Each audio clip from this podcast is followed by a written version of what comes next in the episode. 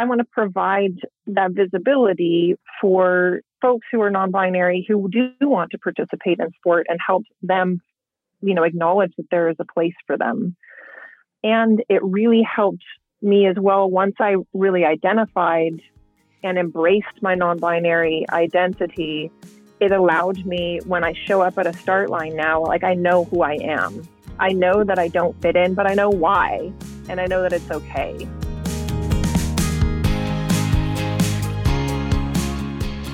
Welcome to the Channel Mastery Podcast. If you're a specialty business and brand leader obsessed with understanding what the most effective channels are today to connect with, serve, and sell to your target consumers, then you've just found the perfect podcast and community. My name is Kristen Carpenter, and I'm your host and the founder of Verde Brand Communications, the presenting sponsor of Channel Mastery. Verde created the Channel Mastery Podcast to level the playing field for the specialty brands we serve. Every week on this show, we study how consumer preferences are changing and the evolving channels they like to use to engage with their favorite brands. Once again, welcome to Channel Mastery and subscribe today.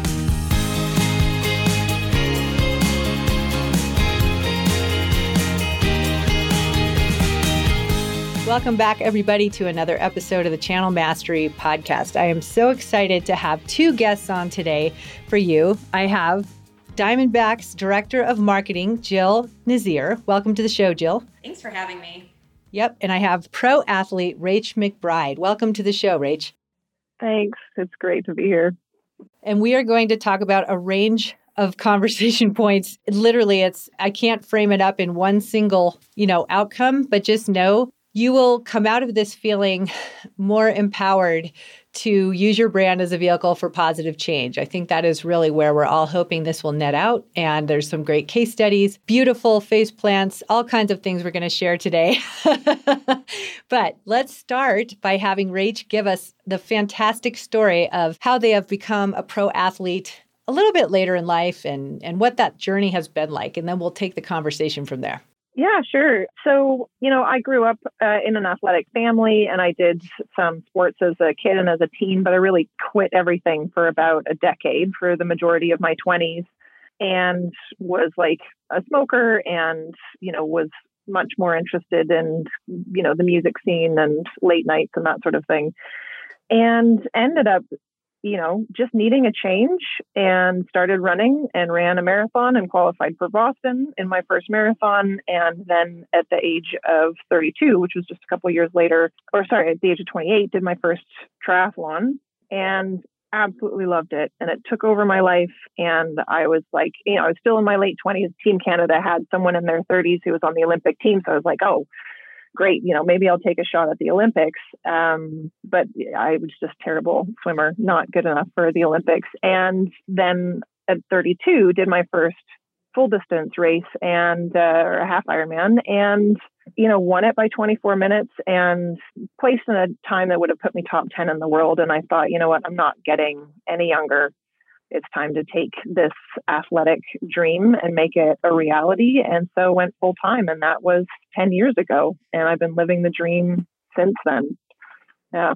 That's remarkable and so inspiring to people who are of a respectable age and love to do amateur athletic events as well. And obviously, you're a Diamondback athlete, and um, that's a brand I personally have grown up with, and Verde is so happy to work with. And that's another just really important part of the conversation here. So let's talk about the, I think it was probably a bit of a pivot within your athletic career when you were able to identify as your true self, a non-binary athlete, a pro athlete, first in the triathlon community, now more recently in gravel. So can you talk about what that was like for you, stepping into that and becoming, I think, a pioneer in many respects? Yeah, I mean, truly, my gender journey started when I was super, super young, and it's been something that I have lived with for forty-two years now. So it's always been a part of me, and it's it's been like more or less visible or more or less out throughout this journey as an adult. And what I finally recognized that in sport and dealing with such a binary in sport, I really got to a point where I felt like something was missing. that I, I knew that when I showed up at a start line, I did not feel like I fit in, and I couldn't put my finger on it. And I started having more and more conversations around gender and how I really, and more true and honest conversations and self-reflection about who I really was. And because I had incredible sponsors like Diamondback who were just supportive and like, be yourself, Rach. Like, we just want you to be yourself. It gave me the confidence, along with a really supportive community and family, to finally, you know, it's like it was part admitting to myself, but also the rest of the world who I really was. Identifying as non-binary, identifying and using they, them pronouns. And, you know, COVID really allowed me the space to fully explore that and fully like be myself as a non-binary athlete, and allowed me to have, you know, all of these conversations with the public and on different podcasts and in different media outlets, and to start working with the companies and the sponsors to try and make change, to try and, you know, I want to be, I want to provide that visibility for folks who are non-binary, who do want to participate in sport, and help them, you know, acknowledge that there is a place for them. And it really helped me as well. Once I really identified and embraced my non-binary identity, it allowed me, when I show up at a start line now, like, I know who I am. I know that I don't fit in, but I know why. And I know that it's okay. There are so many amazing things that we're going to get into here today. And one of them is using a brand as a vehicle for positive change. Your personal brand and your journey to embrace and identify as you truly authentically are is going to create a model that you didn't have growing up in your life. And think about also the support of your sponsors like Diamondback really giving you like that platform, or adding additional visibility to your platform, and, you know, working with you so closely. And we're going to talk about one of those great initiatives in the Gravel Scholarship here in a minute with Diamondback specifically. But can you talk a little bit about just the sense of like emotional connection and responsibility probably that you have becoming that mentor for people that you didn't have? I mean, I feel like everybody needs permission on certain facets of their life. Um, maybe your sponsors gave you a little bit of that. I'm not sure.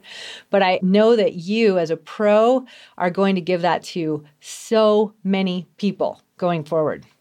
Yeah. And that's what really keeps me motivated, because what I recognized when I finally started going back to racing, the few races that we had last year, I started to, because I had kind of come out as non-binary in this vacuum of COVID and going back into the real binary world of sport, I recognized just how hard it was going to be, just how often I was going to continue to be misgendered. And so it's hard. It's really challenging. And it wears me down. But the messages that I get and the support that I get from people who are like me, who are non-binary athletes, who see that, or who are parents of kids who are non-binary or trans, and who are reaching out and providing that like positive feedback of like, Rach, what you are doing is changing lives. And it's incredible. Like, I never, never, ever thought that I would be able to have such an impact and such a platform. And I am so grateful. I'm so grateful to sport. And I am so grateful to the companies and the people who support me. It's just, it's unbelievable. And I never, ever, ever thought that I could be this kind of change maker. And it's really, for me, creating what I feel like is my legacy in this sport. And that means so much. Oh, that is so inspiring. So, Jill, you must be so inspired. So let's talk about the impetus of the Gravel Scholarship and how you worked with Rach to get that across the line last year, and what the future of that looks like. Yeah. So, um, you know, we in the bike industry, you know, we start making marketing plans a year or two ahead of time, because bikes take so long to make, and we're always, you know, looking forward and thinking ahead. And so a couple of years ago, you know, I had been talking to Rach, and Rach was racing gravel more. You know, triathlon is obviously, you know, Rach's first and foremost, but you know, as gravel was kind of growing a little, Rach was starting to race in gravel a little. And Rach made a comment to me kind of casually, you know, not even asking for anything, but just made the statement of, you know, I go to these races and I don't, I don't really see a lot of women there or like anyone who's, you know, not male. And I thought, well, that's a shame. You know, obviously we know that there's less women in cycling, but you know, in gravel, which is kind of, to me, you know, this very up and coming sport, you would think that, you know, people of all kinds would maybe be a little more interested in it. And I was, I was like, well, that, that seems like a miss. And I thought about, you know, is there something we could do about that? And, you know, starting out, I thought, okay, maybe we could do like a women's gravel scholarship. You know, we could have a contest and people write a little essay and they get a bike and maybe some other items from Rach's other very generous sponsors.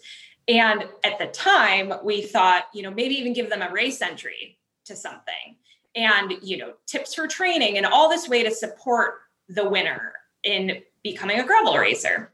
And so then, you know, eight months go by and it's about time to really like put this plan into action.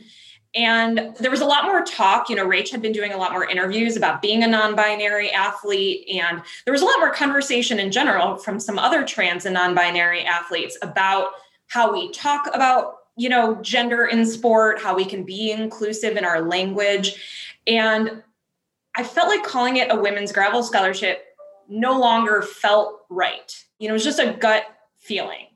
And so I went to Rach and I said, you know, of course, wonderful to encourage women, but that doesn't seem like that's the only goal anymore. And I asked Rach, you know, what, what's the best way I can phrase this so it sounds inclusive to all people? And Rach was very generous and gave me suggestions. And at no point did Rach ever say, please do this. You know, Rach educated me and answered the question and said, whatever you feel is best, I think this is an awesome first step. And I really appreciated that as a marketer. And so you know, I took that into account. And so this past year, we opened up our women's, trans, non-binary gravel scholarship. Everybody was welcome to apply. We had almost two hundred entries, which I was so thrilled about. And um, I narrowed it down. I sent some of the final ones to Rach. I think we all really struggled with who to pick. You know, trying to pick one person was was truly, truly a challenge. And I mean, we picked an amazing winner named Hannah. Hannah is a member of the Naval Academy and is on the Navy Tri team and is also starting to get into gravel. So, you know, we did not Perfect. pick her because she had a similar story to Rach. just, she just, you know, she's awesome. And, you know, of course, racing didn't happen this year, but, you know, Hannah still got her bike and all of her other wonderful prizes. And so, you know, she sends me videos of her riding her bike and it's just so cool to see it, you know, out and knowing that one more person's going to be on the gravel scene because of it. And so I'm just really excited about it. And I hope that, you know, every year we can continue to grow this program and really turn it into something big. That's amazing. And I what I love about that too is the fact that you're being so fluid and the fact that it wasn't a set and forget, right? Um, and the message is progress over perfection. You know, it's it's okay to maybe have some course correcting or to try and fail. Not that this was a fail in any way, but I think that that is something that hampers people who are used to being like, okay, I'm spending my brand's money. I really want it to go well, and I understand how to do this, right? And what we're asking here today is be open to trying new things. We have an incredibly special opportunity right now with a lot of people either falling back in love with cycling or potentially discovering it for the first time and wanting to belong in some way to this wonderful community of the bike, okay? So really the message and the takeaway is just, I think, fight for calculated risk-taking and know that like when you make an effort, everybody's going to have a, an opinion, and that's what is so beautiful about being a cyclist. But at the same time, like the only way we can create um, a more welcoming environment for everybody is to enable us to, as brand leaders, to feel like it's okay to try and fail or to not be perfect. And I guess on that note, Rach, I would love to ask you to talk about your view on um, what I have traditionally said in a, you know, more of a binary way. If she can see it, she can be it. I've said that on so many podcasts. And I feel like what you've enlightened me to through the research for the show and our rehearsal was it's way, way, way bigger than that. It's even like bigger than if they can see it, they can be it. Like, talk a little bit about what your view is in terms of like how you as a pro athlete are now starting to see, you know, the role that you have and how brands have this enormous opportunity to um, present a different brand profile, veneer, et cetera, to their audiences to enable them to feel like they could come in and be part of this brand that they love. Yeah, I mean, I think the, for example, the gravel scholarship and what came out of that was a perfect example of like, this person, Hannah, got this new bike and Hannah put three hundred miles on that bike in the first month, and which is unbelievable. And the, she had never ridden on gravel before and put three hundred miles on it. And not only is Hannah posting on social media about this and like showing adventures on gravel, but all of the people that she's with in her community there, it's like another female-bodied person on a gravel bike doing their thing. And that it's that butterfly effect, right? And so I think that it's really important, like just a small thing like that gravel scholarship, the giant impact that it can make in the, in terms of visibility. And, you know, for companies to actively seek out individuals who are making a difference, who may not look like the rest of their athletic community, or encourage, you know, it's like, yeah, Hannah was not in the gravel community and now Hannah is in the gravel community. And to, you know, I think in my mind, really the important thing for companies to do is to take that initiative to reach out to their community, to reach out to folks who are visible like myself and others about like, hey, what's important? Like, what is it that you think is going to make an impact? And what do you want to see? Like, where are there holes in how we are presenting ourselves that we can do better? And I think the asking questions is really important. The recognizing that you're going to make mistakes. People misgender me all the time and I correct them. I'm not mean about it. It's really simple. And, you know, it's it's recognizing that you're not going to be perfect. You know, I'm not perfect. Nobody is perfect. Companies are not perfect. And if we make a mistake, what are we supposed to do? We apologize and we learn from it. And it's the same sort of thing. And I think really being public about actively, like as a company, actively wanting to learn and showing what you are doing to learn and how you are learning is really important. That's a perfect segue for you, Jill, and the People for Bikes subcommittee that you're on, if I said that correctly. Can you talk about the impetus for that and your role there and how you're helping brands do exactly what Rach is talking about? Yeah, so People for Bikes is really taking charge and taking awesome initiative to create several subcommittees. They're, you know, doing sustainability, and there's also a D E I subcommittee. So I'm going to be serving on that subcommittee. I'm very excited. And they've talked to us, you know, about our goals as brands. They're not just coming in and saying, okay, this is the three things we're working on. You know, they've reached out to each of us individually, and we've had, you know, an hour long conversation about what do we want to talk about? And of course, racial equality and that conversation is very big right now, especially in the bike industry. But we can't forget about the gender conversation either. And that, yes, more women cycling is a great conversation to have, and it's still an important conversation, but that it's also no longer just men and women. You know, we need to really talk about all genders and all people and making them feel safe on bikes. And, you know, the bike companies are going to make bikes and they're going to sell bikes. But we're not really doing everything we can if we're not also supporting a community of cyclists feeling safe and included. And so that's, you know, what we're going to all work together on. And honestly, you know, we're a smaller to mid-sized brand. I'm really excited to work with some of the other bigger brands or the other brands that are smaller like us to work together in this, because everyone's got a different perspective.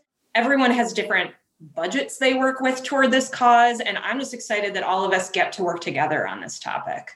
And how long has that subcommittee been in play? So they're kind of just starting it. I've only recently joined the committee. So we're going to be, you know, meeting every month and setting out goals and having those conversations. And, you know, I, th- I think People for Bikes is a great organization to lead this conversation. They have such a great viewpoint into the business side of things, the advocacy side of things, the political side of things, and then, you know, the community itself. So I'm really thrilled. I think it's going to be just an awesome opportunity for everybody to get involved.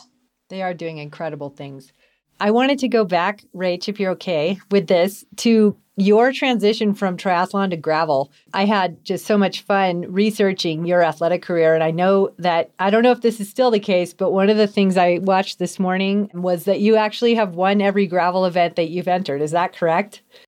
Uh, well, I've gotten knocked off of my spot uh, in that one, but I've won all but two now, and I was second place in the other two. So yeah, I uh, I definitely have had some a lot of success from the very beginning, which is probably one of the reasons why I really love it, is because I was good at it. But yeah, I need to still bump up my ratio again of uh, wins to second places. And my hope is you'll have a lot of opportunity to do that this year. I understand you're going to be at Unbound as well as Trans Rockies Gravel Royale, which are two events that Verde works with. So we're super excited to support you there. But tell us, what are your favorite aspects of gravel? Because when you fall in love with a sport like triathlon, you obviously love the process of training, refining yourself in three sports. Um, but I'm curious to know, like, well, how did you transition from triathlon to gravel? Not that you're not doing triathlon anymore, I'm assuming, but I'm so curious to know, like, what hooked you with gravel?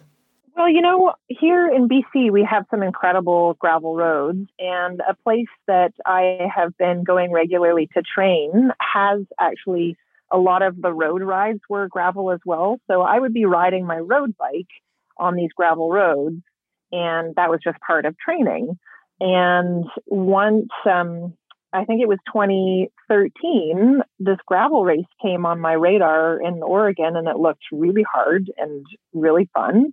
And so we went down and, and did it. And it was like, that was it. I was on a cyclocross bike, I think, for that race, because gravel bikes were not a thing at that time. And I just fell in love with it. I really, really loved it. I loved the grassroots nature of it. I loved the, it was just like a real kind of like when I had started triathlon, I did all of the local races. I went to like all the small little sprints and little Olympic races all over B C, and really enjoyed it, and really enjoyed that kind of more community and like family sort of feeling that it has. And once you kind of climb the ranks of triathlon, you lose that sort of grassroots feel. And the gravel racing really brought me back to that. I remember at that race, there was actually this little boy with autism who I think was about seven years old. And he had a newsletter that he put out, and I got interviewed for his newsletter. Oh. And I got a copy of the paper interview, his newsletter, in the mail. And there's a picture of us. And it was just so fun and so neat to be a part of. And a lot of these gravel races, you get a free beer at the end, which, like, yes. When's the last triathlon you had a free beer at the end? Right. Um, and just that, like, community feel, and the fact that you're out in nature. And I love being out in the wild. I love it so much. Mm-hmm.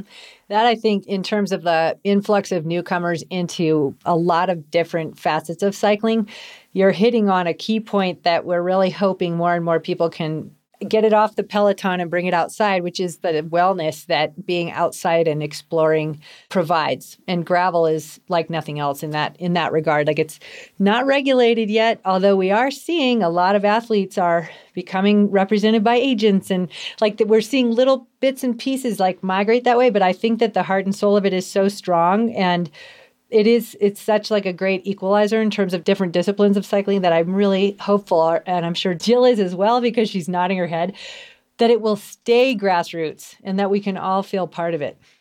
Yeah, so. I, I agree. I had the same experience as Rach. I was originally a triathlete because I'm from the Midwest, and, you know, gravel wasn't really a thing out there. And it's true that that community feel was there, and it kind of got a little bit lost, and, you know, being further out west now where we can climb mountains and all of that, it's just awesome to see this community growing. And, and as an industry, you know, we're seeing, you know, if we had to find a silver lining to a pandemic, certainly it's that more people are out riding and more people are seeking out getting further away from home, you know? Absolutely. As we were rehearsing, you both brought up with, I think, a lot of passion, like the notion of intersectionality. It doesn't necessarily have to be about gravel, but I sure would love to hear both of your takes on, like, if you had a way to reach the industry, which we hope will grow into a community, because industry has been traditionally kind of a little bit of a, not everyone's invited, right? But if we're looking at this, like, how how can you explain the importance of intersectionality to brand leaders and to company leaders who are listening right now? Well, you know, I felt, you know, going back to Jill's story about the Gravel Scholarship, at how it started out as a women's scholarship, and, you know, that feeling that she had of something being a little off, I thought was was really important, because my first thought in that was that, you know what, if I see a company just focusing on like women something and not recognizing the other aspects of gender and other aspects that play into our identities and life, that company's a step behind. Like, this is what the world is right now, is understanding that we all have these different experiences and different identities that play a role and that are all important, be it race, class, gender, ability.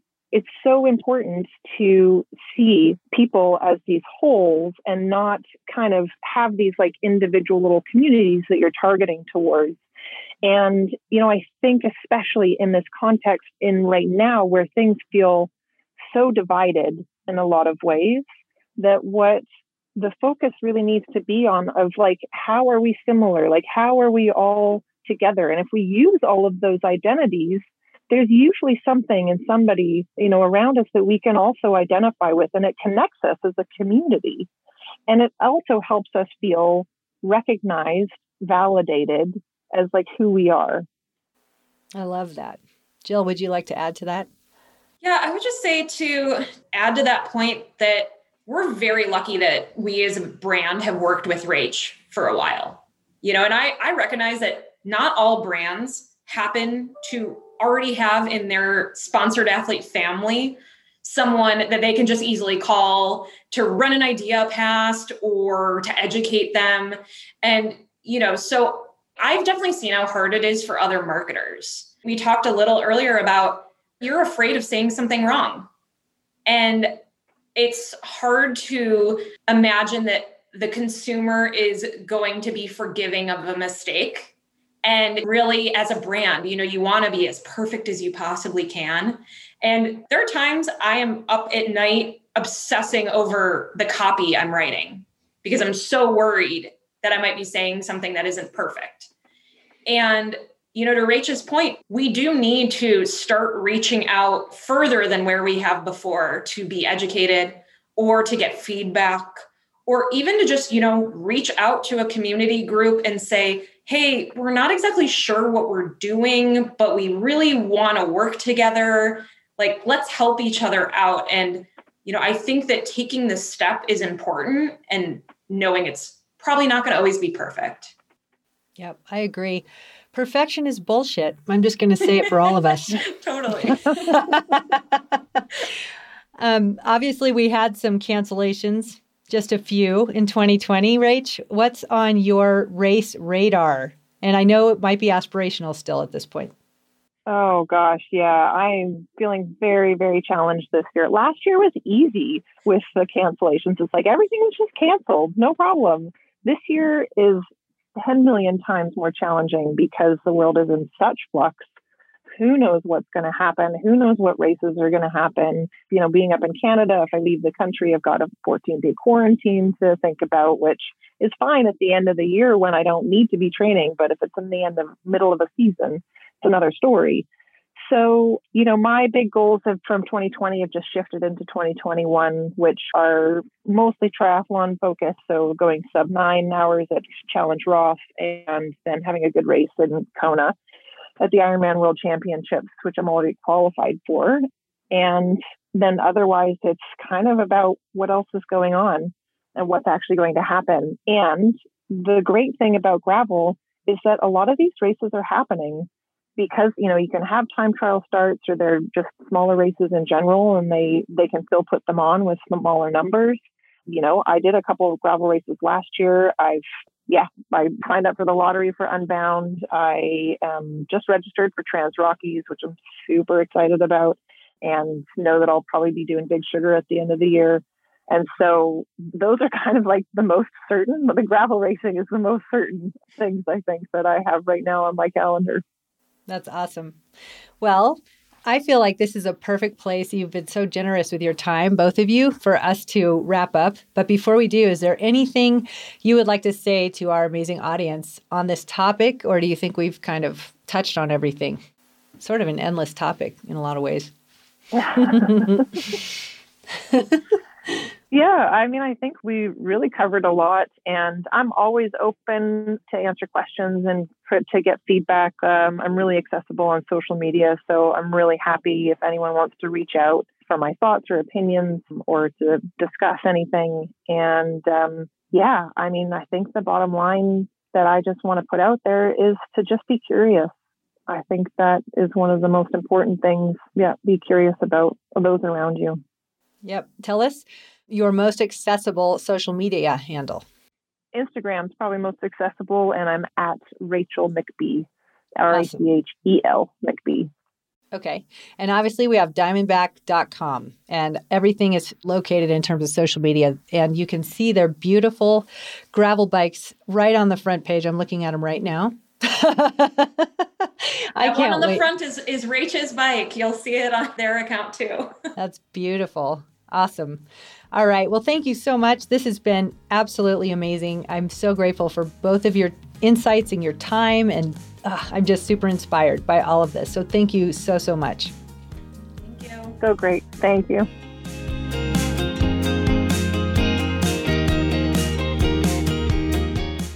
Thank you so much for listening to the show today. If you're finding value in the Channel Mastery podcast, and I certainly hope you are, I'd love to ask that you subscribe to the show on your favorite podcast platform, as well as rate and review the show on iTunes. Doing so helps more people discover the content. More specialty business and brand leaders can be helped by the incredible resources we're offering every week on the show. I also would like to invite you to join our community at channel mastery dot com or verde p r dot com. Sign up with your email and you'll receive special resources and content created just for friends of the podcast. You'll also receive advance notice of new Channel Mastery trainings and offerings. Thanks for listening, and see you next week.